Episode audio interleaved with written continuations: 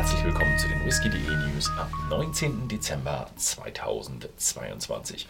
Ja, das Jahr geht bald zur Neige und ich werde bald den Jahresrückblick machen, aber heute nochmal eine normale News.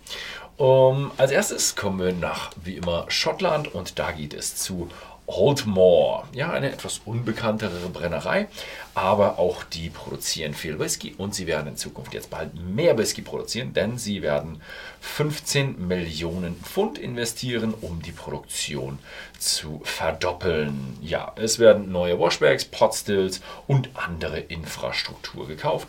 Es soll bis 2024 abgeschlossen sein und das ist anlässlich des 125-jährigen Jubiläums und besondere Abfüllungen werden auch bei der Destillerie erhältlich sein. Ja, ist eine schöne Nachricht. Mehr Whisky ist immer gut. Weiter geht's mit Tamdu. Die haben eine Baugenehmigung erhalten. Uh, was machen sie? Hm, relativ unspektakulär. Tamdu ist eine Brennerei, die nicht öffentlich zugänglich ist, aber es gibt ein Brennerei-Video. Ich habe es einmal reingeschafft. Und jetzt bauen sie ein neues Bürogebäude. Ja, das war so ein kleines Bürogebäude, wo vorher äh, die Saladin-Boxes davor standen. Das bestehende Gebäude eben wird abgerissen und neue, ein neues Gebäude wird ein Labor ähm, haben fünf Büros, ein Meetingraum und eine Potstill zur Zierde. Klingt relativ gut.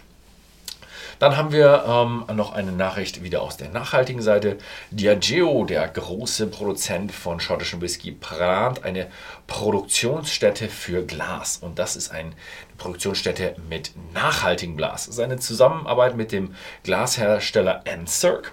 Und die Produktionsstätte wird extrem CO2-arm laufen, durch Wasserkraft betrieben. Das Glas wird zu 100% recycelt sein und der CO2-Fußabdruck soll bis zu 90% geringer sein als bei einer normalen Glasherstellung. Und es soll schon 2027 starten. Das ist mm, sehr sportlich für wahrscheinlich eine sehr, sehr große Produktion, denn wenn Sie damit wirklich ganz der Geo Schottland liefern wollen, dann werden sie da eine ganze Menge produzieren müssen. Aber hm, so ganz genau wissen wir die News nicht.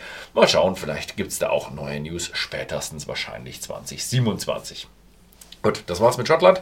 Jetzt schauen wir mal, was in Irland so los ist. Bei Dingle gibt es einen neuen Sam Hain. Und das ist eine neue Abfüllung der Wheels oder Wheel of the Year Serie, also die erste Abfüllung. Und Samhain ist ein saisonales Feuerfest. Es soll acht Abfüllungen geben, weil es in diesem Wheel eben acht äh, Feste geben wird. Für jedes Fest wird dann eine Abfüllung kreiert.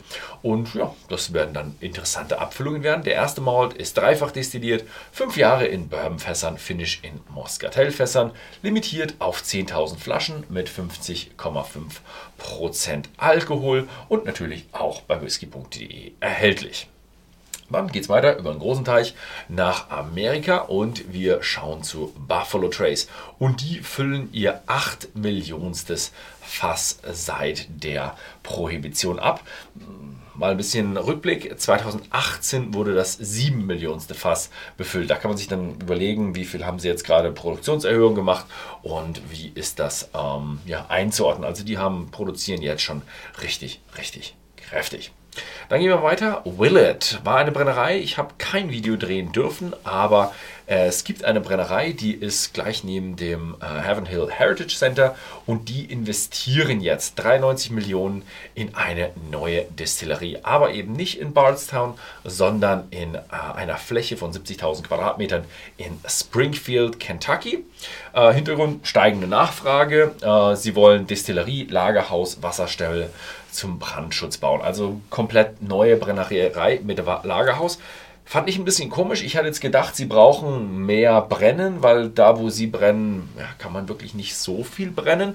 Aber sie haben noch boah, tonnenweise Lagerhäuser übrig gehabt, die sie gesagt haben, ja, die werden sie dann nach und nach ähm, wieder, ja, wieder aufbereiten.